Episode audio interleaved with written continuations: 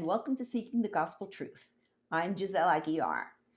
You know, the more I study the Bible, the more I realize that every single book, from Genesis to Revelation, all point to Jesus. In the Old Testament, Jesus is predicted. In the New Testament, he is revealed, preached, explained, and expected. You find him everywhere because Jesus is the hero of the entire Bible. I've covered most of the New Testament, and you can find those studies on my blog. This next series is a hunt for Jesus in the Old Testament. It's how God's story becomes our story when we invite Him into our lives. It will help us get to know God better, more intimately. And that's what He wants. He wants a relationship with us. Yes, you and me. I pray that as you hear this message, it will inspire you to study the Bible daily for yourself. Seek the truth. I pray that God opens your heart, eyes, and mind to study what His Spirit is trying to tell you. And as you become rooted in the Word, you'll also be rooted in hope, joy, and peace. Let's dig in.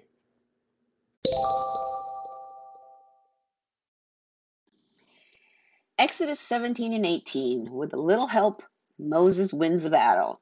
Teamwork. Moses led the Israelites out of Egypt to Mount Sinai. He's old and tired. Out of nowhere come some distant cousins, the Amalekites, to attack. Can Moses hold out? Let's dig in. We're at Exodus 17, and we're going to start in verse 8. While the people of Israel were still at Rephidim, the warriors of Amalek attacked them. Moses commanded Joshua, Choose some men to go out and fight the army of Amalek for us. Tomorrow I will stand at the top of the hill holding the staff of God in my hand.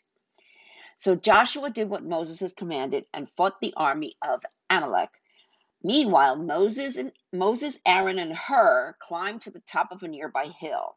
As long as Moses held up the staff in his hand, the Israelites had the advantage. But whenever he dropped his hand, the Amalekites gained the advantage. Moses' arms soon became so tired he could no longer hold them up. So Aaron and Hur found a stone for him to sit on. Then they stood on each side of Moses, holding up his hands. Soon his hands held steady until sunset. As a result, Joshua overwhelmed the army of Amalek in battle. After the victory, the Lord instructed Moses write this down on a scroll as a permanent reminder and read it aloud to Joshua. I will erase the memory of Amalek from under heaven. Moses built an altar there and named it Yahweh Nisi, which means the Lord is my banner. He said, They have raised their fist against the Lord's throne, so now the Lord will be in war with Amalek, generation after generation. Here's some important points. So, who were the Amalekites? As we went through Genesis, there were many genealogies. Yeah, I know they're boring, but they are important as the Israelites are going to encounter the descendants of these people at some point or another. Here we encounter the army of Amalek. Amalek was a grandson of Esau, Jacob's or Israel's brother. And you can check out that family line in Genesis 36. Remember, Esau tried to kill Jacob because he stole his birthright and blessing. Even though Jacob and Esau reunited and hugged it out years later, apparently Esau's descendants still carried animosity towards the Hebrews. The battle belongs to the Lord. We fight battles every day, whether we're battling people, disease, or the spirit of laziness and procrastination, and that was mine for a long time. When we give it to God, He steps in for us. We must realize that we can't do it all ourselves. We were never meant to. Here, Aaron and Hur stepped in to help Moses to keep the staff of God up high. The moment he let down his arms, the battle turned and the Israelites were losing. When we are struggling, Jesus steps in to hold us up by the strength of the Holy Spirit. Finally, when the battle is won, the Lord wanted Moses to have a permanent reminder, so Moses wrote down the story of the battle. Also, he built an altar and called it Yahweh Nisi. The Lord is my banner. A banner is a flag. We look for it in war. That's what inspired Francis Scott Key to compose the Star Spangled Banner. Amidst the rocket's red glare and bombs bursting in air, the night sky was lit up and he could see the U.S. flag still flying high. It was a sign of hope. So God is our banner. Continuing, Exodus 18. Jethro, Moses' father in law, comes from Midian to visit him. He observes all that Moses does for the Hebrews. Everyone was coming to Moses with their problems, some petty, some bigger. This was wearing Moses out. So Jethro gives him some wise advice. We pick it up in verse 13. The next day, Moses took his seat to hear the people's disputes against each other. They wanted, they waited before him from morning till evening. When Moses' father in law saw all that Moses was doing for the people, he asked, What are you really accomplishing here? Why are you trying to do all this alone while everyone stands around you from morning till evening? Moses replied, Because the people come to me to get a ruling from God. When a dispute arises, they come to me, and I am the one who settles the case between the quarreling parties. I inform the people of God's decrees and give them his instructions. This is not good, Moses' father in law exclaimed. You're going to wear yourself out, and the people too. This job is too heavy a burden for you to handle all by yourself. Now listen to me, and let me give you a word of advice, and may God be with you. You should continue to be the people's representative before God, bringing their disputes to Him.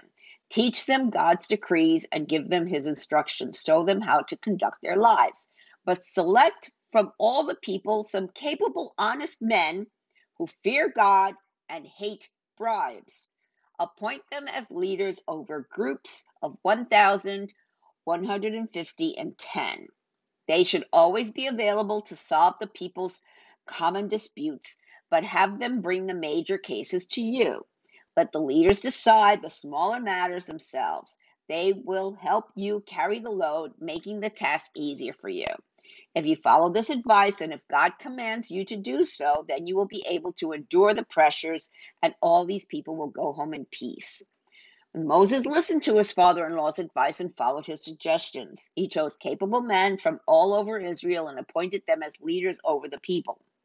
He put them in charge of groups of 1,150 and 10. These men were always available to solve the people's common disputes.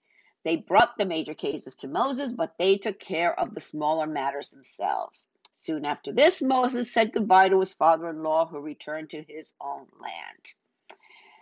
What's the big idea here? Face it, sometimes you can't do it all by yourself. I see this a lot when working with entrepreneurs. They are hesitant to delegating everyday tasks because they think that no one can do it as good as they can. That only leads to burnout and eventual failure. Jethro here was an objective mentor. Having an outsider review your situation is extremely helpful as we are usually too close to the issue. You have to be willing, willing to listen to advice. Wise advice, including God's direction, can come from other people. However, make sure that the advice is biblical. If it's a major decision, pray about it. And know this Jesus is always with you. He told us and John 14, 17. He is the Holy Spirit who leads into all truth. The world cannot receive him because it isn't looking for him and doesn't recognize him. But you know him because he lives with you now and later will be in you. No, I will not abandon you as orphans. I will come to you. Soon the world will no longer see me, but you will see me. Since I live, you also will live. That is a promise of God for all born again believers in the salvation that is only through Jesus. Israel today. Something I was reading this morning drew my attention to Psalm 83. I pulled it up in the Bible app, read it, and was blown away. I read it again and again. Here it is Psalm 83. Oh God, do not be silent. Do not be deaf. Do not be quiet, O God. Don't you hear the uproar of your enemies? Don't you see that your arrogant enemies are rising up? They devise crafty schemes against your people. They conspire against your precious ones. Come, they, let, they say, let us wipe out Israel as a nation. We will destroy the very memory of its existence. Yes, this was their unanimous decision. They signed a treaty as allies against you. These Edomites, Edomites and Ishmaelites, the Moabites and Hagrites, the Jebelites, the Am- Ammonites, and the Amalekites, and people from Philistia and Tyre. Assyria has joined them too and is allied with the descendants of Lot. Do to them as you did to the Midianites, as you did to Sisera and Jabin at the Kishon River. They were destroyed at Endor, and their decaying corpses fertilize the soil. Let their mighty nobles die as Oreb and Zeb did. Let all their princes die like Zebah and Zalmunna. For they said, Let us seize for our own use these pasture lands of God. Oh my God, scatter them like tumbleweed, like chaff before the wind. As fire bursts a forest, as a flame sets mountains ablaze, chase them with your fierce storm, terrify them with your tempest, utterly disgrace them until they submit to your name, O Lord. Let them be ashamed and terrified forever. Let them die in disgrace. Then they will learn that you alone are called the Lord that you alone are the most high, supreme over all the earth. Lord, I pray this right now because indeed, he who watches over Israel never slumbers or sleep. That's Psalm 121 4. And over at the bottom of my blog, I've embedded three videos. Two of them are from today. They're the latest news of what's going on with Israel and also the important thing as Christians, why we need to stand with Israel. And what is happening right now in Israel is part of Wars and Rumors of Wars from Jesus' Olivet Discourse found at Matthew 24, Luke 17 and 21, and Mark 13. Jesus could come back for his born again believers at any moment. Are you ready? If not, then you need to invite Jesus into your heart and receive the gift and confident hope of eternal life. Soli Deo Gloria, to God alone be the glory.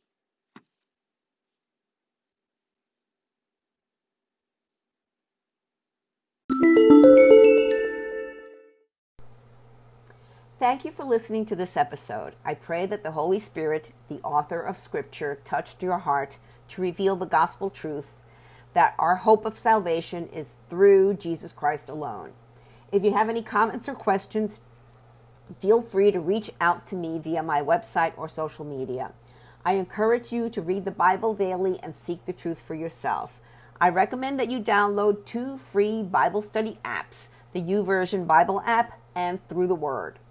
Friends, we are living in strange, crazy times, the last days, the end times. But know that things aren't falling apart, they are falling into place. Jesus said in Revelation 3 20 to 22, Look, I stand at the door and knock. If you hear my voice and open the door, I will come in, and we will share a meal together as friends. Those who are victorious will sit with me on my throne, just as I was victorious and sat with my Father on his throne.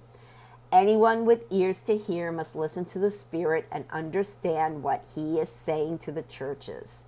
Jesus is knocking. It's up to you to open the door. Peter told us in 2 Peter 3 9, the Lord isn't really being slow about his promise, as some people think. No, he is being patient for your sake. He does not want anyone to be destroyed or perish, but wants everyone to repent. Jesus is coming back soon. Are you ready? Repent of your sins and invite Jesus into your heart right now. If you don't know what to say, there's a prayer in the show notes and on my blog. Jesus said in Matthew 24 14, and the good news about the kingdom will be preached throughout the whole world so that all nations will hear it, and then the end will come. Soli Deo Gloria, to God alone be the glory.